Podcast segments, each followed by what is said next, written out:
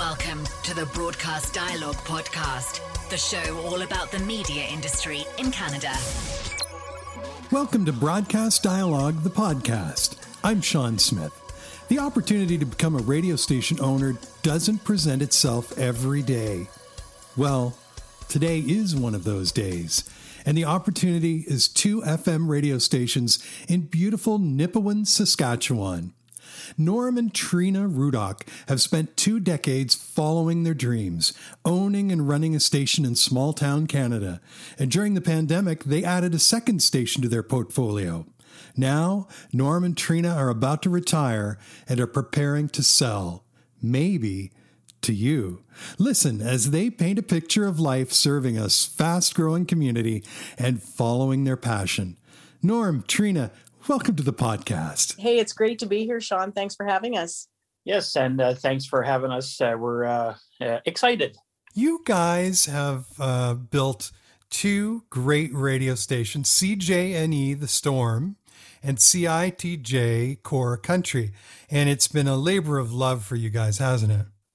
It really, really has. Um, we started in 2002, and uh, it's kind of been our baby. It's grown with us. We actually got married in 2003, so we've had the stations uh, a year longer, or at the station, I should say, a year longer than we were married. So it's definitely a labor of love. It's our, it's our baby, and sometimes you just have to move along and let the babies go. So that's kind of where we're at right now.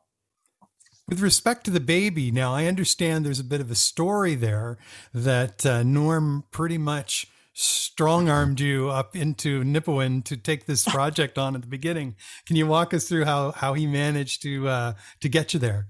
Yeah, uh, it, that was uh, that was interesting for sure. We uh, we met online, and he the first time he actually came to see me. Of course, I was back then like 20 years ago, it was Napster, LimeWire, all that kind of stuff. And I was playing around on that a lot.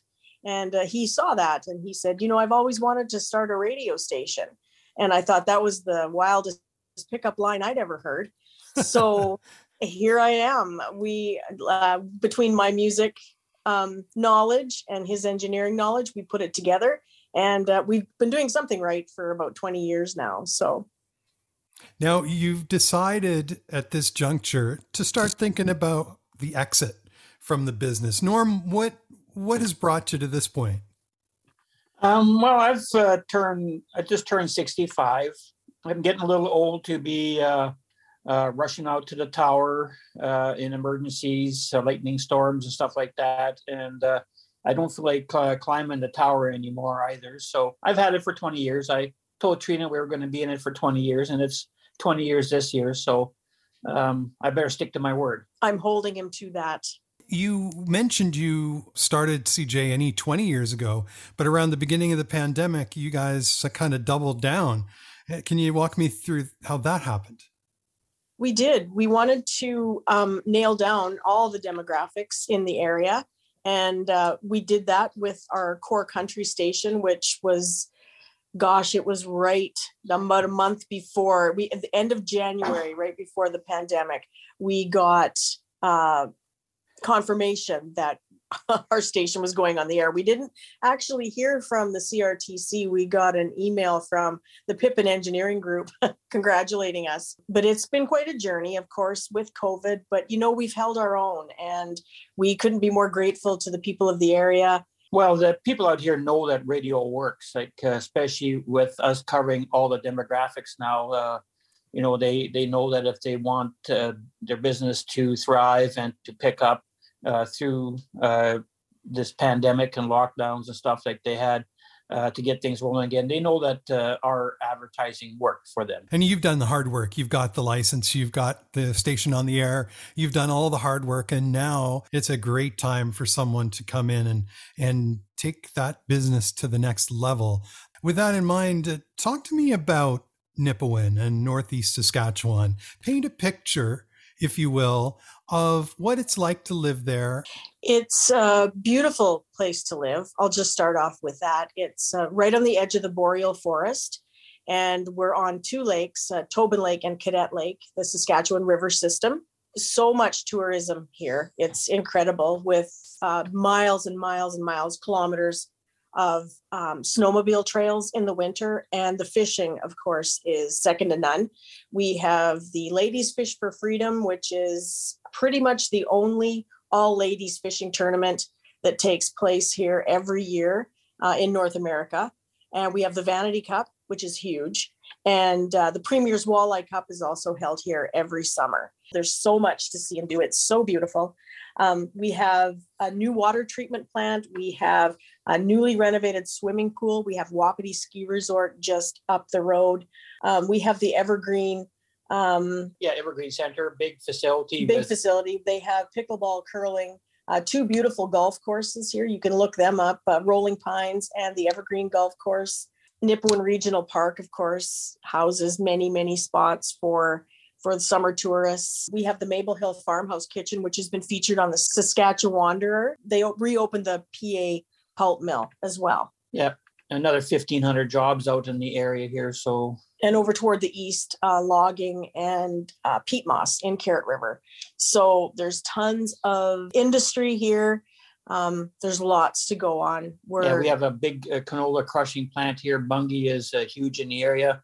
Uh, brings a lot of uh, people from uh, all over the province up here to sell their canola. And uh, farming is big up here. It's a very lucrative farming area. We have a, uh, a beautiful downtown core with a new town square and uh, beautiful for shopping downtown Nipawin as well. And we serve uh, three uh, large reservations as well, too Cumberland House, Red Earth, and Shoal Lake, or they call Packrell Lake as well, too uh, they bring in a lot of money into this community. You paint a picture of a, a veritable paradise up there. Uh, it seems to me it would be great for families. It is. It's a great place to raise your kids. If you're an outdoor enthusiast, it's great for hunting, fishing. Um, I'm into all that kind of stuff: snowmobiling, uh, hiking, uh, quadding, all kinds of things, and boating. We got two big lakes up here when one thinks of that area, one thinks kind of well in Saskatchewan in general of the, the plains and the prairies, but in fact you're you're nestled right into a a, a forest there. Yes, uh, we are. Uh, we're right on the edge of the boreal forest. Uh, if you go on the other side of Tobin Lake, and you could walk right to Siberia. There's no there's, there's another there's no other towns on the other side of that. Uh, we like to say we're not at the edge of the world, but you can see it from here. Now, Norm, I want you to talk a little bit about the tech. You've managed to keep the footprint, uh, you know, in terms of a physical plant, really small. What can a new owner expect uh, to acquire in that respect? You, have done a lot of stuff, sort of remotely, and and leverage technology. Take me through that. Yes, uh, we have. Uh, we've just upgraded all of our computers, uh, all of our software. We went to DJB automation software um, very easy for remote uh, DJs. Uh, we do have a DJ in Alberta that uh, he does the afternoon stuff. He just logs in on his own, does his thing. Uh, it can be easily done on both stations now. We have a common library, common production to it all and it's all accessible over the internet. Uh, and as far as uh, the uh, tower, we're located uh, uh, just uh, four kilometers on the other side of the river system here. We do have a, another site that we were going to go into. Currently, we do rent uh, from uh, an outfit, and uh, we would like to have our own. And we would like to change polarity of the 20 year old system. We'd like to go to vertical polarity as well when we do that to help increase our coverage. we'd like to do that, but if we uh, do uh, uh, proceed with selling the station, the new owners can look at something like that, or they can carry on with what we have. Uh, we do serve uh, the town of Nipawin itself is 4,480 people, and we do have uh, lots of acreages in smaller towns like Love, Garrick, Choiceland, uh, Carrot River, and all these communities around us, which makes our population that we serve up over 35,000 people with the uh, current system that we're serving here. In terms of the programming, can you walk me through just uh, briefly about the storm and and core country and what you're doing there? The storm has we started off classic rock. uh, golden oldies, and then we kind of morphed into more of a some more of the newer um, artists. And now we've kind of gone back. We're kind of going with the hits from the 60s, 70s, and 80s We have oh, a, and oldies as well. It, it's kind of a mix, and and and of course we can shuffle our library. They really enjoy the variety that we play, and of course with CITJ, we've gone with traditional country right up to the new stuff. So we've got a wide range, a variety, and something for everybody, really. being that we're a standalone radio station out here, we find that we have to play everything from going back right to the 60s till quite current, uh, especially on the country station. And on the uh, classic rock station, we uh, tended back more to the classic rock again because uh, it seemed like our audience was more in tune with that. I can imagine your time spent listening is probably, if you were to measure, it would be through the roof. What would you say, Norm? About ninety percent of the businesses in town have either core or the storm on their in their stores. Yeah, and same with you know uh, if I uh, go out to uh, one of my friends, uh, they listen right from. Some guys tell me they don't shut the radio off at all. It goes all day and night on our stations. Operating a business is challenging, but at the same time, it's so rewarding. Can you tell me one of the most rewarding stories that you've had over the 20 years? What do you think of?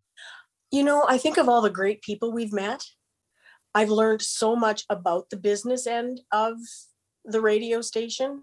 Um, just super proud of the fact that I've been able to keep everything in order for this long. One of my favorite things is working with our national accounts because you actually get to know the people that are buying the ads from you.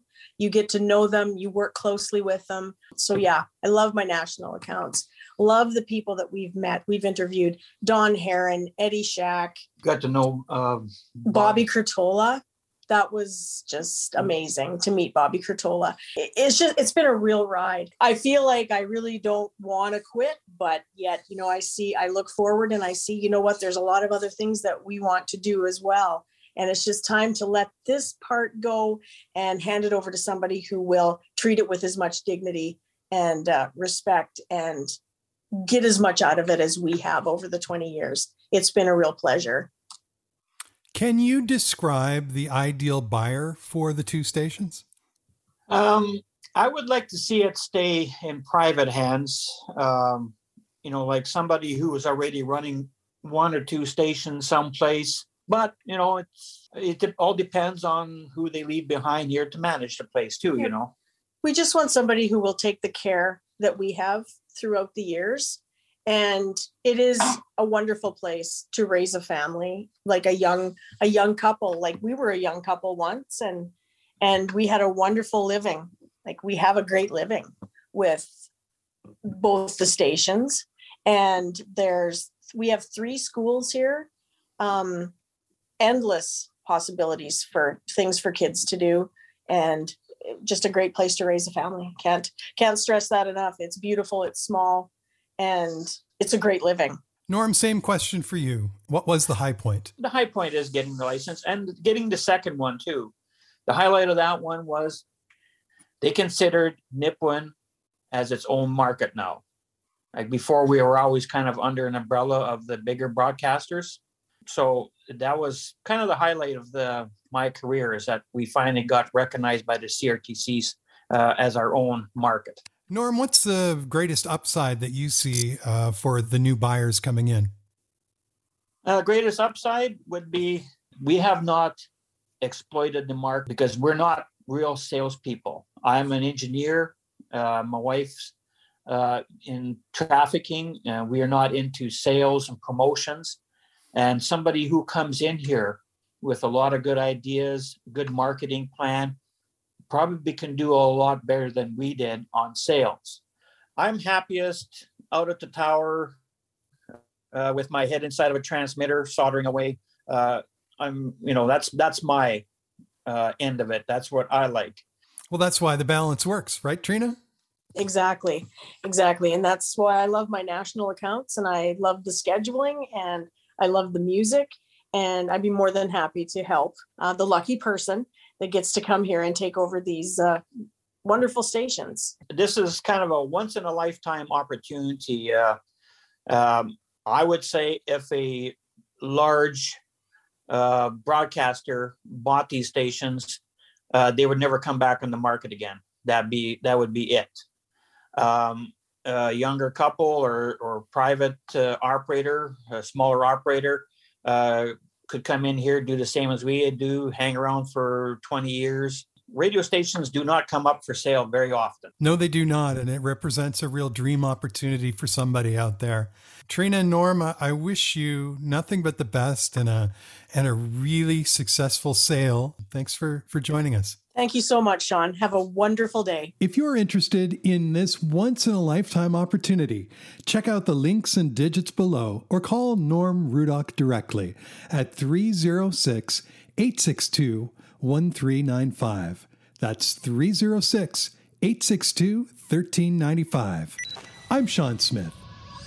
Thanks for listening to Broadcast Dialogue. For more information about the podcast or to receive exclusive access to our weekly briefing about the Canadian media industry, visit us at broadcastdialogue.com. Don't forget to like us on Facebook, connect with us on LinkedIn, and follow us on Twitter and SoundCloud.